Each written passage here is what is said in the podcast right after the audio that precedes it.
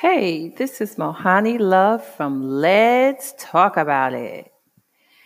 If you haven't heard about Anchor, it's the easiest way to make a podcast. Let me explain. It's free. There's creation tools that allow you to record and edit your podcast right from your phone or computer. Anchor will distribute your podcast for you so it can be heard on Spotify, Apple Podcasts, and many more. You can make money from your podcast with no minimum listenership. It's everything you need to make a podcast in one place. Download the free Anchor app or go to Anchor FM to get started.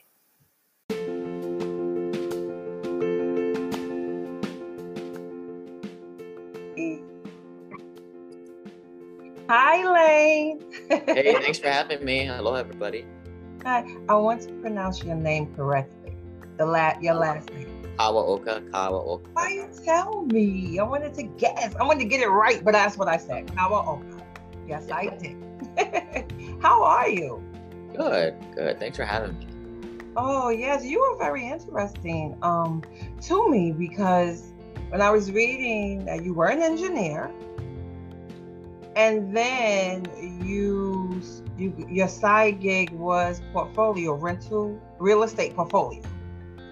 Correct. That, that's that's correct. So I mean, I graduated back in 2003. Mm-hmm. And up to that point, followed this linear path that everybody tells you to do: go to school, study hard, work at a day job, and you know, invest in your 401k retirement, buy a house to live in, and yeah, yeah. do that, that for 50, 100 years, and maybe retire years before you die. That's what Social Security is. You ready? And then every year that you get a raise, right? You're supposed to take that extra percentage of your raise and put that into your 401k so it can really grow. Did you ever hear that one? Yeah, I mean, there's countless of these blue pill type of financial dogmas that they tell us, right? Um, so I, you know, followed this linear path and you know saved up a couple years out of college to buy a house to live in because again that's the dogma that we are all taught. Yeah. and then i started to rent it out um, because i was working on the road all the time for work and you know, just being home on saturday once a week didn't really make too much sense as a young 20 year old single guy. And then i started to realize wow if i just did this several more times i'll be able to quit my day job certainly almost replaced my salary. And um, you know that's where I, I discovered the power of rental real estate and um, positive cash flow. Is it similar to airbnb? I mean you know that's what we know about now like today. Yeah so you know like you know rental properties you know airbnb is more like short-term rentals which is we don't really get into that. It's i see it more as a discretionary type of item for people it's you know their vacations right it's when in tough times people stop vacationing, right? As we've seen yeah. in the pandemic. Um, what I like to invest in is more long-term rentals to the average person, the lower middle class, so the we call it workforce housing. Okay. So monthly rents between seven hundred bucks to twelve hundred dollars a month. Uh, we kind of target this. Know, we call them Class B and Class C tenants. You know, not the not Where, the luxury. Where's the location though? Is it all over? Is it a set location? yeah, so typically not in your pro- what we call primary markets. Like so, primary markets are like Seattle, California, Hawaii, Boston, New York. Right. These secondary markets aren't the sexy place to, to live.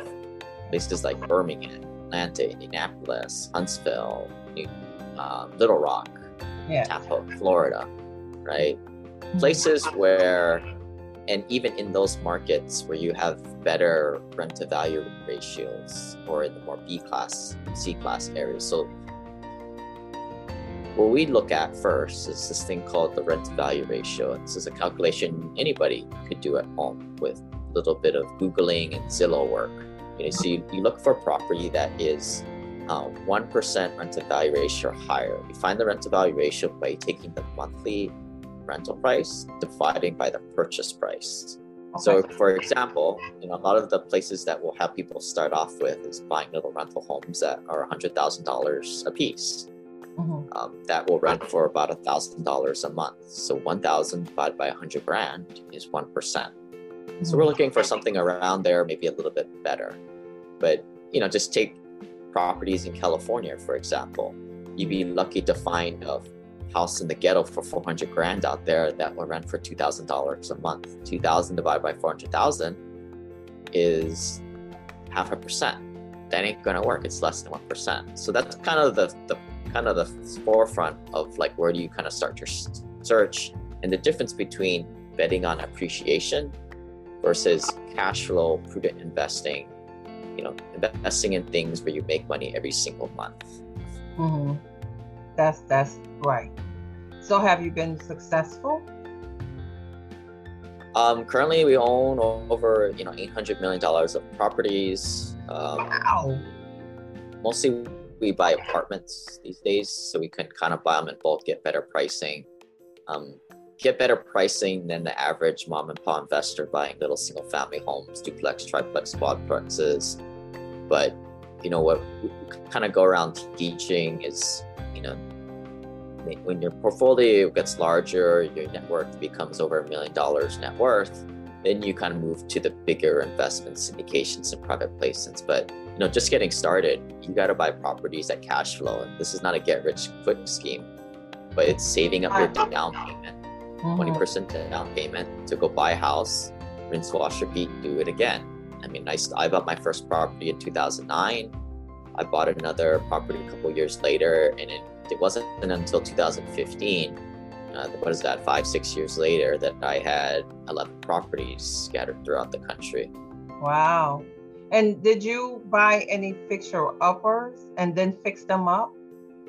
Or did you basically you purchase properties that were together, like ready? Yeah, you, you know, like fixing up property, that's a pain in the butt. Right? I mean, yeah. and I think I think that's what separates us from most, you know, most folks kind of target people that are broke, right? And people who are broke don't have very much money, and therefore they have to put in sweat equity. Mm-hmm. Uh, our clientele, our investors, they have good paying day jobs, right? Many of them make over sixty, seventy thousand dollars a year. They're mm-hmm. already good savers, and they line up to be more passive investors. And ah. therefore, you're starting out, you know, you probably can save twenty to thirty thousand dollars for a down payment for one of these properties. And we recommend people not screwing around with heavy value add type of projects from the get go, right? A lot of construction. The idea is to go buy a turnkey property, something that's ready to go. You know, maybe put up some curtains, new fresh coat of paint at most, and you get going. Wow, because co- uh, uh college students, do you find renting to college students is very lucrative?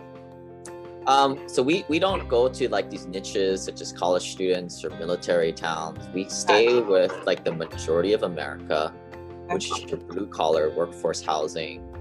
Just average folks that work at Walmart, grocery stores. They might work at a warehouse at Amazon or um, work at a mall you know some of them might have more white collar jobs transitioning you know they're younger people in life transitioning some people might be single you know making 50 60 thousand dollars a year or less you know those are our clientele workforce housing and you know like when you kind of get into those niches you're kind of exposed right just like short-term rentals is right. a niche right like what we like to do is invest in what are things that are going to still be around if there's any kind of hiccup in the economy or recession, right? And this is why we stay away from the high-end A class because in tough times, the A class come back, they get foreclosed out of their houses, and they move to apartments right. or properties that we own, the B class.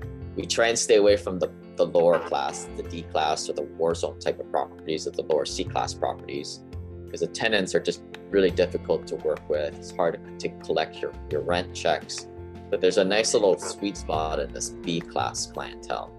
Well, I have a question. Um, you know, I've heard of people purchasing properties and then they will apply with the government for uh, to allow a family that has section 8 to be at their property. And if it's five grand a month, the money comes from the state directly to the owner of the home. And the person, sometimes they have no rent to pay, or maybe $10 a month is from that family. Have you ever heard of that? Because that's a New York, uh, like I've only heard it happening in New York, certain places. Have you heard of that? Yeah, I mean, I went all my rental properties in Birmingham when I had them, they were pretty much Section 8. Oh, they are. Okay. You know, I think if you're going to go into Class C areas, it's not a bad idea to go in with a Section 8 tenant. Mm-hmm. Um, I think most people have like a negative connotation to renting to Class C. Mm-hmm. Um, I think you know there's pros and cons both ways, but you know my takeaway is a little bit more of a neutral standpoint. I mean the the the tenant in there is getting their monthly rent check from the government. Yeah. Um, it's going to come. Yeah. I mean, I've, I, I've seen it where like the tenant like was responsible for like $635 a month and or the, the tenant the government paid $635 tenant's tenant. responsible for five dollars yeah yeah you know like a 40 45 dollars or whatever it was. I don't know how the heck that came to be but you know everybody's voucher amount is predicated on their financial system how many kids they have etc right. But i mean that $45 was like late. Well you know not, not more times than not but a lot of the time. I believe that that i mean i don't know how the business go, but I'm telling you, if I ever did, I probably would. I probably would go that way with it for two reasons. Because there's so many families out here who qualify for Section 8 and they work at Target, but they don't have the the the, the fund, you know, the money to pay. You know, when you look at their salary, if they make it fifteen dollars an hour, fifteen dollars an hour uh, a year forty hours a week is thirty thousand, something around there so when they're bringing home their money, and then the rent's nine hundred dollars because you know when it's a private property, the sliding scale is how they make it. You know what I mean? You, you can't. It, it's not a government scale, but they can make that money and have a Section Eight voucher and pay fifty dollars because they, you know, it's covered. Just to give a little insight to the audience when they're listening, you know, um, or did it, did it sound right to you? yeah, and, and you know these are the these are the positives behind doing this as a as a landlord or investor. Is that's a pretty sweet deal for that individual. I mean, and it's typically like a single mom, right? Yeah. I mean, they're just economically immobile, but they're good people at the end of the day, and you know they're they're good people to work for. And you know, if you're into that type of warm and fuzzy business, that's that's great, right? Yeah. Um, what and they are typically on best behavior because they don't want to screw up your property and get kicked out on the streets and not be part of the voucher program anymore. And then um, they have a house. They have the, they're raising the, they have the opportunity of raising their children in a home instead of a project or you know what I'm saying, um, in an environment that's not conducive to their kids' growth and development. Right, right. I mean, the, the whole project's idea, I mean, they're all tearing them down and they're not really creating any more of them. But to cluster all your poor people in one area just is not a good from a city planning standpoint. And, you know, obviously the government's kind of understanding that 30, 40 years later and it's going away. And this is how they create housing. Yeah. Um, where they scatter these houses throughout a neighborhood and you know you can't really say well this is the poor area this is the super poor area. It's just kind of all the lower middle class. Mm-hmm. Um, and it seems to work, right? Because it kind of shares city services appropriately. Um, as a single family home investor, I would do Section 8, but we do not do Section 8 uh, in our apartments because it's apartments is a little bit different dynamic where we have, you know, we try to improve the community um, where it's you know like if you have more than 10 20% section 8 units your apartment complex is going to be the, known as the place you can get your drugs from and that's what we don't want. that's the okay and that's the stigma. Right. That's right, that, right. And, and it would investors do like a person like you would say oh no i don't want that. But have you ever did any research to see if any was it different? Like have every single section 8 community the people are, you know, it's drugs is because guess what? I've been in some very upscale communities in New York City. I mean, buildings with a doorman would get, you would have to go around the back to go upstairs because it was, and I to smell weed and drugs on every floor if I went there. So, you know, when it comes to drugs, they're all over the place. You know, um, I do believe that a lot of people who are on Section 8 are viewed a certain way. It's just like, you know, the trust factor. But I do I do understand how you have it structured, just like you said, you're not in New York in the bigger places. You know what I mean? Yeah, we're, we're typically in the suburb areas outside of the inner city areas. And, you know, I mean, look, I, I don't do Section 8 these days, right? I mean, I just, I think that's, I, I think you could make a lot of money doing that. It's just, that is not where I've centered my business oh, around. and I don't, I don't understand all the nuances of it. Right. But this is kind of where we go to just, you know, for apartments, non Section 8. But for single family homes, I think it would be probably a good idea if you're going to those lower class C type of neighborhoods to do Section 8 because you're kind of you kind of benefit from your neighbors around you having better tenants than yours. Right. It's not your problem at the end of the day. The community is not your problem, unfortunately. Right. And that's why people don't like landlords, I guess, right? And investors. Yeah. But it is what it is. Yeah, unless the landlord really doesn't care. yeah. But um, so now back to your apartments. Your apartments have terraces and stuff. Like, are they like nice, really nice? Um, I mean, they're not they're not new properties, right? But typically between built between the 1960s and the 1990s is kind of the the genre we go after. Um, we we go after stabilized apartments where it's already you know cash flowing and it it's already 90% full. It's fully occupied for the so is it a full development though of apartments, or is it? Uh, I don't know if this is possible. So are you able to invest in three apartments in the building with 10 floors or do you have to buy the whole building? You have to buy the whole building. Okay. So you have to own everything because you know it's, it's now what I'm getting ready to ask you about is something that it just came to my mind because I was curious about it, but it might not be what you do, but you may have a little knowledge about it. I found out recently that um like if you go to stay at a casino or go somewhere, let's say you book it through kayak, right? I'm gonna just name any place, kayak. They'll book you in rooms that they purchased in that development, in that big building. That's what I thought about. Like if you go to the casino and you book your room through kayak, that room belongs to kayak. So they're responsible for the upkeep. Have, did you ever know about that? Yeah, I mean, a lot of that's in the short-term rental world, right? And a lot of it is more discretionary income. You know, we like to stay in long-term rents where people have to live on the other 99% of their non-dream type of world, right? What they do every day. Yeah. And you know, and we like it because it's it's old-fashioned. Things don't change that much, right? We like this boring business plan. So you have your own super in the building. Like once you purchase a building, it belongs to you. So that means you have to hire the um, maintenance and stuff like that. How does yeah, that and, and that's the nice thing, right? When you own little rental properties, you've you know you've got to hire a third party property management company, pay them ten percent of the rents, and you know, they, it's difficult for them because they've got to jump around all around the neighborhoods, um, often many zip codes to service the property should something happen. But wow. with an apartment, everything's clustered in one place. When we have more than 60 units, now I can dedicate and pay somebody on salary to stay at the property at all time and lease up units continually. When I get over 100, 150 units, now I can start to hire several handyman. Now instead of like on my little rental property when I'm paying $600 for some stupid toilet repair from some third party uh, plumber, right. I just have the handyman knock that out before his first smoke break on salary, right? Taking care of it in house. Lot quicker too. So right. could you share your website with my audience um, and what you offer? Like, what do you do if someone would like to do what you do?